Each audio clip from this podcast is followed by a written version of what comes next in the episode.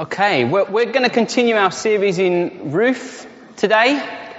Um, those of you who've been here over the summer at all will know that we've been um, going through a series in Ruth. And this week we've arrived at chapter 4. Chapter 4 is really, it's the exciting chapter. I would say that, wouldn't I? But it's the exciting chapter. Um, it's all about redemption. It's all about redemption. And I don't know what that word means to you. Um, if you, I think if you watch films, these days there's a kind of secular idea of redemption in the modern world where most films these days contain some kind of idea of redemption and it usually involves someone who is um, maybe uh, he's maybe not quite one of the baddies, but he's not quite one of the goodies um, he or she, and you know, towards the end they make a choice, and they may have done something terrible in the past, but they make up for it. They help the hero, um, a bit like the famous one, obviously being Darth Vader, if you're a Star Wars fan. You know, Darth Vader, who's the, you know, the epitome of, of evil, all through, all through the series, at the last minute, turns on the Emperor, throws him over the thing, saves his son Luke, and becomes a goodie, and, and all that he's done before is redeemed almost by his own actions. But we're going to look at redemption uh, from a biblical perspective today. Because from the biblical perspective, actually, we don't have the power within ourselves to redeem ourselves. From the uh, biblical perspective, actually, there needs to be an outside power, someone who comes in and intervenes on our behalf. So, sorry for all you, to all you Star Wars fans who, but that's, uh, that's the way it is. Okay, so the story so far, so where have we got to so far in this story of Ruth? I mean, Ruth is a book, basically, of um, amazing providence, amazing, the amazing providence of God, a kind of pattern of God in, um, intervening. Uh, so we see that, for example, in, there's, there's a famine that drives Elimelech and his family out of Israel. They go to Moab, and this guy Elimelech, whose name means God is my king, when tough gets, when things get tough, amongst the people of God decides, actually I'm going to leave the church and I'm going to go outside the people of God. I'm going to go to the enemies of the people of God. And there his family suffer a tragedy. Elimelech dies.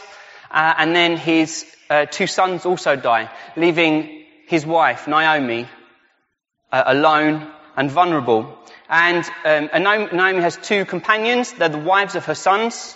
One of their names is Ruth, and one's Orpah. Orpah decides to go home to Moab, but Ruth chooses to stay with Naomi and chooses to go with her and says, your God will be my God. So Naomi and Ruth return to Israel and uh, when they get there, they're in a bad situation. They've got no real prospects in Israel. Ruth basically is on the modern day equivalent of being on benefits. She has to go and glean. She has to go and pick up scraps in the field, pick up uh, uh, um, the scraps while the, the, harvest is on, um, and um, and that's the only way they can survive in, in terms of having any food. Um, but it just so happens that the field she goes to belongs to a man called Boaz, and we saw that. And Boaz is a relative of Elimelech's, and he's very impressed with Ruth. She's actually very impressed with him. There's a little bit of romance blossoming. And um, actually, as a relative of Elimelech, Boaz has the right to marry Ruth. But he's a bit slow off the mark, and we saw that last week with Simon's preach. He's a bit slow off the mark, so Ruth has to go and propose to him. And um, listen, if, you, if you weren't here, listen to Simon's talk from last week. So Ruth goes and makes a proposal to Boaz. And so Boaz is really pleased about this. He really wants to marry Ruth, but there's a problem. There's another relative who's a closer relative than he is, who has the right first refusal to marry Ruth. So the end of chapter 3 leaves us in suspense because um, Boaz has gone off to town to find this other relative to find out if he wants to marry Ruth. And um, he says, if he, if he marry you, then good. You, you've got a husband, and if not, I will do it. I'll redeem you.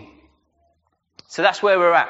At the start of chapter 4, Boaz is coming into, into town to look for his, his relative.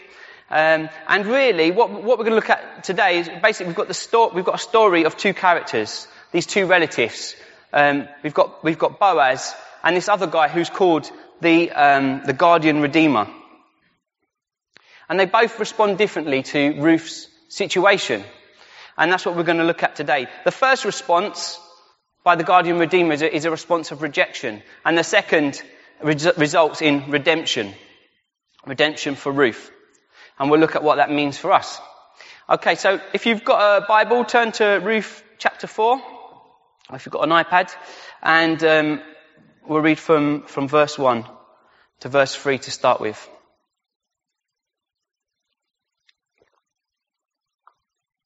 Meanwhile, Boaz went up to the town gate and sat down uh, there just as the guardian redeemer he had mentioned came along.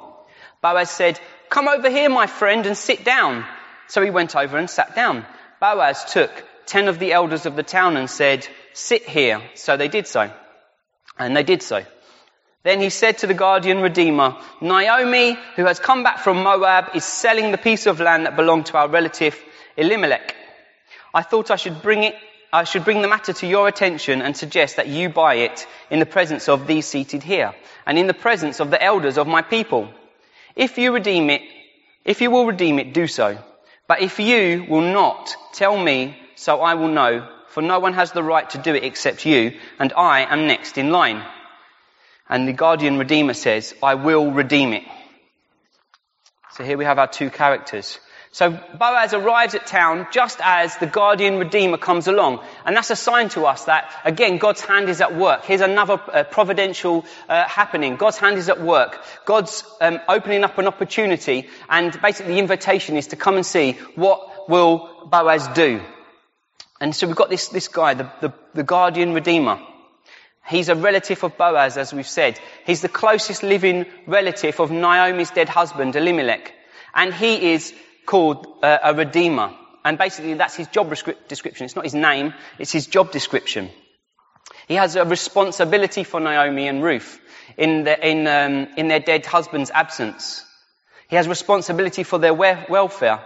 As, re- as their guardian redeemer, he has a responsibility to buy back the land that's been sold by the family. Um, and we see that in Leviticus 25.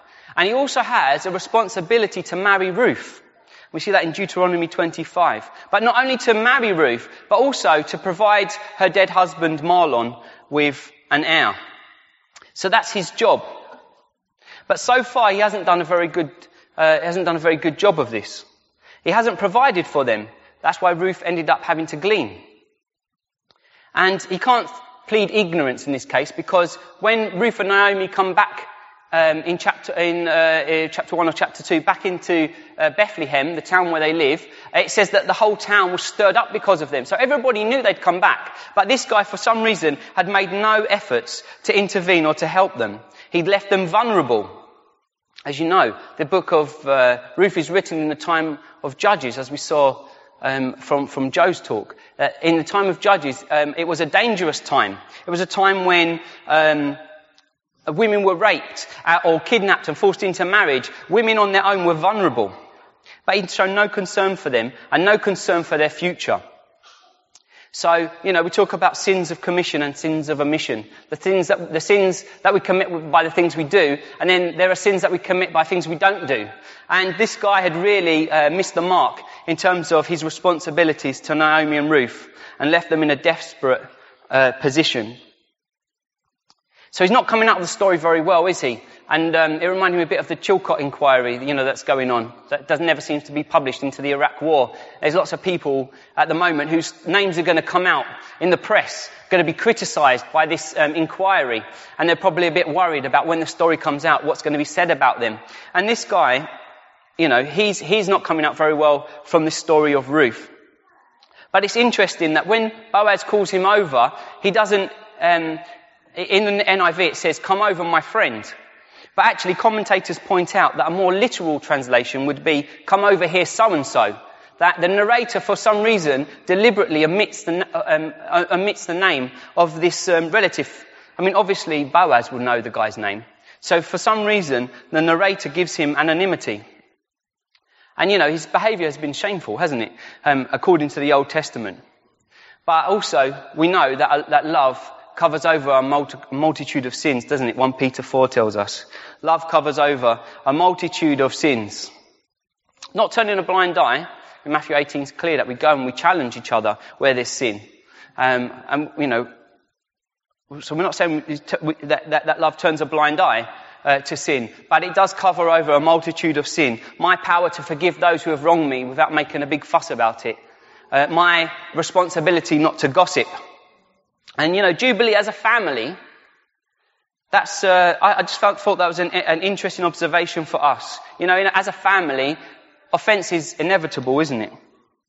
But how we respond to people who offend us is critical. And as narrators, like the narrator of this story, you know, we have a responsibility sometimes to leave some names out and to give people some anonymity and to, to cover over some sin uh, with our love. So, the first character, this guardian redeemer, we'll call him so and so from now on. So and so. Officially, he's the guardian redeemer and he's failed to meet his responsibilities. And then along comes Boaz in complete contrast. He's a man of integrity. He's a man of his word. He said to um, Ruth, I'm going to sort this out. And he goes straight into town to fix it. He, um, Naomi says of him, he's not going to rest until he's sorted this out. And actually, you know, just as I was, I was reading this and, and, pondering, you know, a lot of, a lot of problems in our marriage, in, in, in my marriage, not there, not there are lots, some problems in my marriage actually result from me not being clear. I think, oh, you know, it's because there's problems because Trudy's nagging me, maybe. But actually, the truth is, there are problems because I'm not doing what I said I would do. And actually, Boaz is a great example for us of a man who won't rest and who does what he says he's going to do. And that a lot of problems could be resolved that way in, uh, in, in our marriages. But anyway, a little bit of honesty. But yeah, respected. So he's, he's, he's, Boaz is um, a man of integrity. He's respected. So he goes and he takes ten elders. And these elders of the town are happy to follow his lead. There's something about Boaz. He's respected enough that the ten elders, when Boaz says, come and sit here, they do what he says. They'll follow him. And Boaz has a solution. He's not, he's not going to the elders and saying, sort this out for me. He's going to the elders. He has a solution, a solution, and the elders are happy to provide him with backup. And Jubilee, you have elders, and I speak as an elder, you have elders who are willing to follow your lead. You know, if God is speaking to you, then the elders want to provide you with a safe place, want to give you backup. And the key part of this is that, that we're family, that it's relationship, Boaz here has relationship with his elders. They trust him. You know, often we have people come to, uh, to, to Jubilee with gifted people and they want to, you know, before they've built any relationship or built any friendship, they want a platform to stand on to preach or to share their gift. But actually we won't, we won't allow that. We only allow that where we've built relationship and friendship um, with people, where there's a genuine relationship. And uh, you, you need to know that because that's important um, in, in terms of being a safe place for us all to grow. So, so um, Boaz, he's a man of integrity, he's respected, and he's already shown great care for Naomi and Ruth, hasn't he? He's generously, we've seen that through these last few um, talks, he's generously met their needs. He's, he's given them food. And when Ruth's gone to glean, he's given her, um, he's made sure that, that that extra was put down for her to pick up. And he's, t- and he's um, given her uh, gifts of, of food uh, to sustain them. And he's provided protection for Ruth in the fields. He told his men, look out for her, watch out for her, don't let anyone lay a hand on her. He's provided her with security. And he's been concerned for her future. He will make sure she will get married. That sounds a bit weird to us from in a culture where, you know, that where we choose our marriages based on love. But in most of the world, actually where marriages are arranged, that's, complete, that's completely normal. And marriage means security um, for women who wouldn't otherwise have security. So he's, he's, he's committed to securing Ruth's future for her. So that, to the extent that although he wants to marry Ruth himself, he says if he will do it good, if this other guy will marry you, good, at least your future will be secure. He's willing kind of to sacrifice what he wants uh, for her benefit. So Boaz is a good guy, isn't he? He's a good guy. And he comes and he forces this guardian redeemer into a decision. Even though Boaz isn't the, the, the, the, the official guardian redeemer, he's fulfilled the role anyway. He's fed them, protected them, um, he's, had a, he's, got a, he's made a commitment to secure their future. So he comes and he challenges so and so on his responsibility. And says, look, if you're going to buy the land, buy. If not, let me know. I'm next in line because I will. And then verse 3, we see, oh, so yeah, in verse 3 we see that Naomi's selling the land, don't we? And basically, it's Elimelech's land. It's probably, probably was mortgaged in the famine to buy food or so that they could move abroad. And now Naomi is going to sell the right for someone to use the land on a long-term lease because you couldn't sell land indefinitely because of the year of Jubilee when all the land came back to, the, to, to its original owner. So, um, and the guy, this guardian redeemer so-and-so, says, I will redeem it. And at that point the audience gasps. This, is, this isn't good news for the romance, is it? You know, um, Boaz wants to marry Ruth. Ruth wants to marry Boaz. That's exciting. But this guy says, oh no. It says, I will redeem it. And the, and, and the, and the audience says, oh no, he wants it. But luckily Boaz has a plan. So verse 5, if you're reading, says, Then Boaz said, On the day you buy the land from Naomi, you also acquire Ruth, the Moabite, the dead man's widow, in order to maintain the name of the dead with his property. At this, the guardian redeemer said, Then I cannot redeem it because I might endanger my own estate. You redeem it yourself. I cannot do it. Phew. He won't do it. He won't do it. So, let's look at the, the, the, the, the um, two responses then um, to Ruth's dilemma. The first one is so-and-so's response in verse 6, and it's a response of rejection. He rejects Ruth. He says, I can't do it. I might endanger my own estate. Why is that? Well, there's a strange law in Deuteronomy that says, basically, if a, uh, if, if, some, if a man dies and he's got no children, then his brother or the next nearest relative should marry his wife and provide him with an heir. Which sounds a bit strange to us.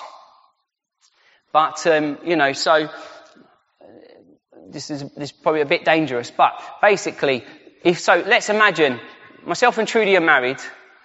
Poor Trudy, poor Trudy. See, not poor Trudy for marrying me, no, no. Lucky Trudy. But poor Trudy, she always gets used in my analogies. So, so me and Trudy are married. But let's say we've, we've got no kids and I die. Then my brother has the responsibility to marry Trudy and to have a child with her. Even if he's already got a wife, that's okay. He can still marry her and have a child with her. Now, that child isn't going to be, isn't going to be legally his child. It's still going to be legally my child, even though I'm dead. And when that child grows up, he will inherit our land, our house, whatever it is, and carry on my name. And so that brother has, has, has raised up an heir for me and allowed that, my line to carry on. Does that make sense? Yes. So it's a, it's a strange law, but it was there so that people's legacies, people's names wouldn't disappear from amongst their people. But it's dangerous so this guy, this guy so-and-so says, I can't endanger my own estate. It's dangerous because the, the danger is this. So let's say my brother has married Trudy and had a, had, had, had a, a son that's now got my name, but with his own wife, they don't, they don't have any children. Or he has children and their children die. Then suddenly my son won't just inherit my estate, it will also inherit his estate. And his name will disappear from amongst his people. So and all of his possessions would then become under into my estate. So that's the danger. That's why this guy says, I'm endangering my own estate. There's a danger that your, that the son of this dead, of, of, Mar, of Mahlon, this dead guy, will take over all of the estate and his name will carry on, Mahlon's name will carry on, and mine will disappear, and I can't risk that. The closest example, I suppose, we have in our society is where, you know, you have a, you have a millionaire an old guy who, you know, divorces his wife for a model, uh, a young model. And then the billionaire dies and, and the family find out that he's left all of his wealth to his new wife, his new model wife. And that his children and his previous wife have been cut out of the inheritance and all of those millions of pounds go to the, the new wife. That, that's the kind of fear of, of this guy and his family, that all of the inheritance will go to someone who doesn't really deserve it. Essentially, he's saying, I, I can't do it. I can't provide for Naomi and Ruth. I can't lift them out of poverty. I can't protect them. I can't save them out of their circumstances because it's too, it, it's too costly for me. Love requires a sacrifice of our own interest, doesn't it? And I guess we're all, we're all guilty of this sometimes. We all have our price range, if you like, don't we? We all, ha- we all have our price range in terms of when it becomes too costly for us. And I don't know what God's calling you to do. I'm sure we've all got things where we feel God's calling us almost to endanger our own estate, endanger ourselves for His kingdom. Maybe, you know, He wants you to help with Alpha, but you don't want to endanger your box set time. You know, you've got a few box sets to watch, and you don't want to, you don't want to, you don't want to endanger the time you have for that. Maybe, maybe God's asking you to host a life group or to have people over for dinner, but you don't want to endanger your new carpet. Maybe. Maybe you want to offer to pray for someone at work, but you don't want to endanger your reputation. Or maybe you want to be honest about, with someone about what's going on in your life, but you don't want to endanger the relationship. I don't know what it is for you, but we all have our price range. So the cost for so and so is too high. She's a Moabite, she's a social outsider, and um, you know maybe there have been so and so's in your life who have treated you as an outsider, who have rejected you in the past for some reason. Ruth is childless, she's a widow. In that culture, she's a failure. She's a failure. She's failed as a wife. Maybe you've felt rejected in the past as, because you've failed at something, failed at something in the church, in your ministry, and um, you don't feel like there's a second chance for you. She's poor. She's got nothing to offer, and she was a threat. Maybe you feel you've been rejected in the past because other people have seen you as a threat. I don't know. But the good news is that there is one who will not reject you. John 6 verse 37 says, all those the Father gives me, this is Jesus speaking, obviously, all, all those the Father gives me will come to me, and whoever comes to me I will never drive away. For I have come down from heaven, not to do my will, but to do, do the will of the one who sent me. And this is the will of him who sent me, that I shall not lose none of all those he has given me, but raise them up in the last day. All those the Father gives me will come to me, and whoever comes to me I will never drive away. There's no rejection in Jesus. Jesus will never reject you.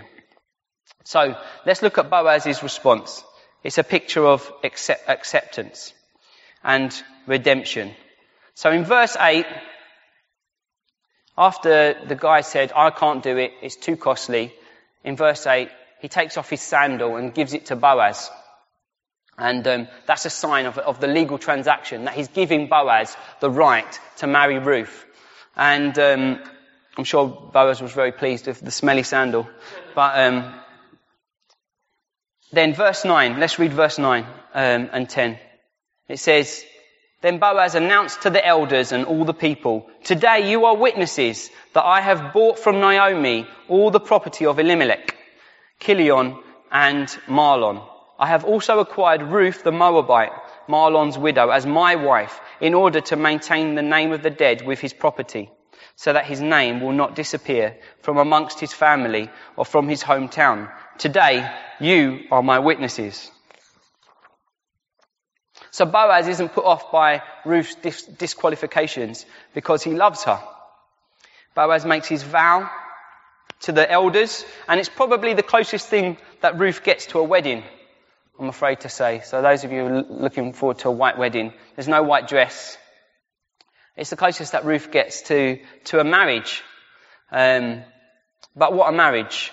You've got two generous, loyal, kind, servant-hearted people. You know, Ruth, who wouldn't leave her mother-in-law, who went, who served her, who collected food for her, um, faithfully, working hard, and Boaz, this man of integrity, this man respected in his community, who's done the right thing. He was very, he was honourable when Ruth came to him, you know, on the threshing floor at night, and um, he's, you know, been true to his word, concerned for her future. These two generous, incredible people getting married, that makes for a good marriage, doesn't it? That makes for a fantastic marriage. Two people like that.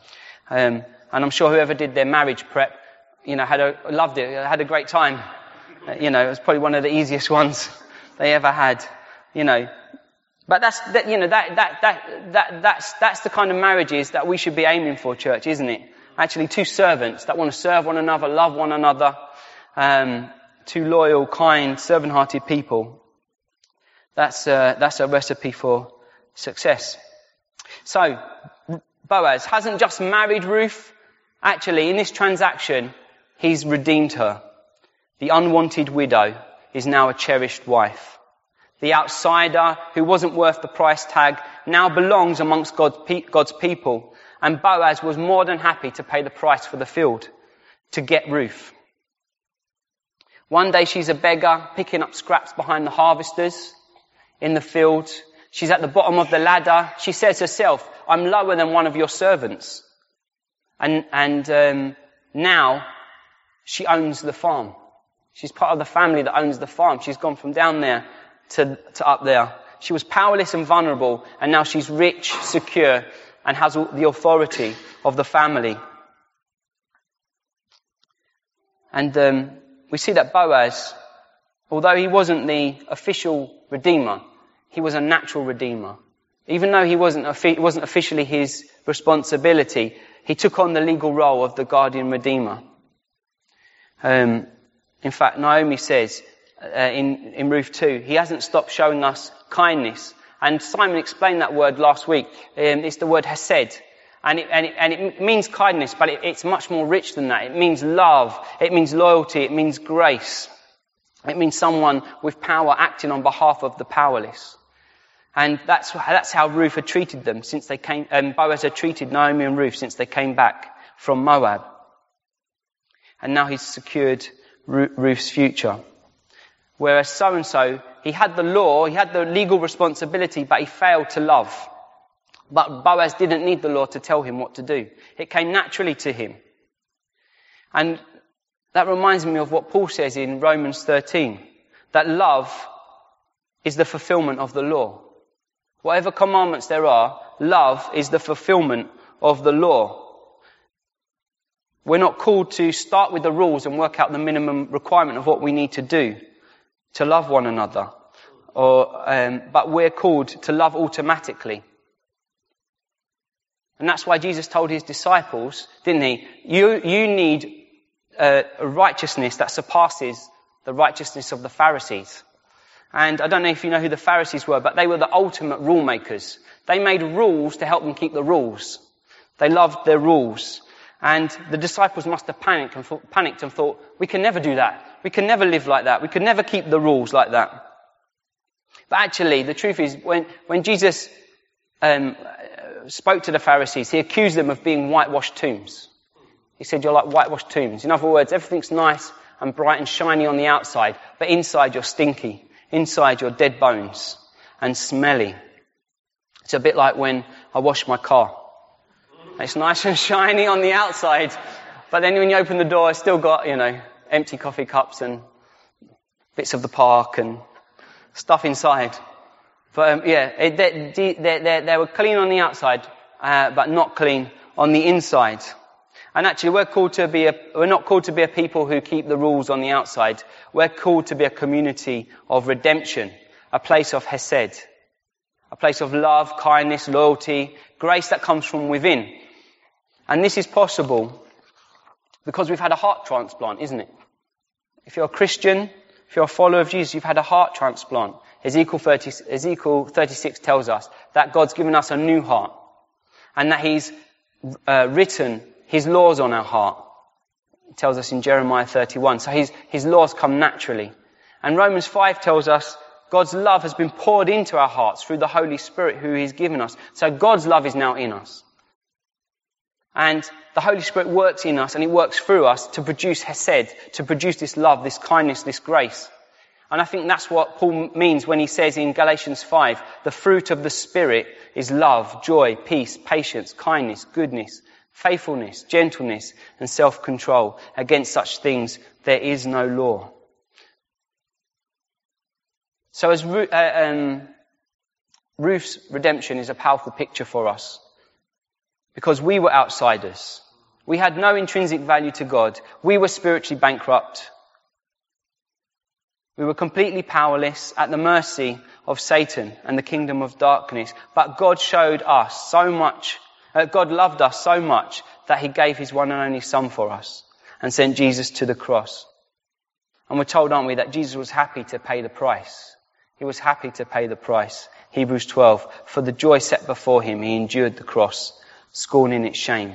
It was a joy for him to go through the trauma of the cross, the pain, the physical pain, and the spiritual torment of taking our sin and shame upon himself. He considered that a joy for the end result of having us with him for all eternity. Don't know if you've thought about that, but you know, at some point, God looked at heaven and he thought, do you know what? Eternity won't, won't be complete unless Darren's here. Yeah? Unless Bernice is here. And it was a joy for him. It was a joy for Jesus to go to the cross. And so now, like Ruth, our lives have been transformed by redemption. Now we're seated with Christ. We're adopted into uh, the royal heavenly family. We belong. We have all authority and power in Christ and we're eternally secure. Maybe that's you today. Maybe you aren't on the right side of that redemption today. I don't know. Don't know everybody here. Um, maybe you're feeling like an outsider. Maybe you're feeling spiritually bankrupt. Maybe you're feeling powerless and at the mercy of Satan. There's a redeemer here today for you, friends. So now we, we've been redeemed. We are a people of redemption, aren't we? We're a people of redemption. This redemption works its way out from within us. That love works its way out to those around us. What a great community to be a part of, eh? A, a redeemed people. People who know what it means to be redeemed. Ephesians 5 says, Follow God's example, therefore, as dearly loved children, and walk in the way of love, just as Christ loved us and gave himself up for us as a fragrant offering and sacrifice to God. Just as we've received love, just as we've received acceptance, just as we've received the sacrifice of, of, of Jesus Christ, His generosity, His kindness, His grace, so we should be a people who give that out and walk in that way of love. Because we're secure in our identity, our redeemed identity. We, Jubilee should be a community where we're willing to pay the cost for each other. We're willing to endanger our own estates for the sake of others, um, and where duty is made redundant by love. Amen.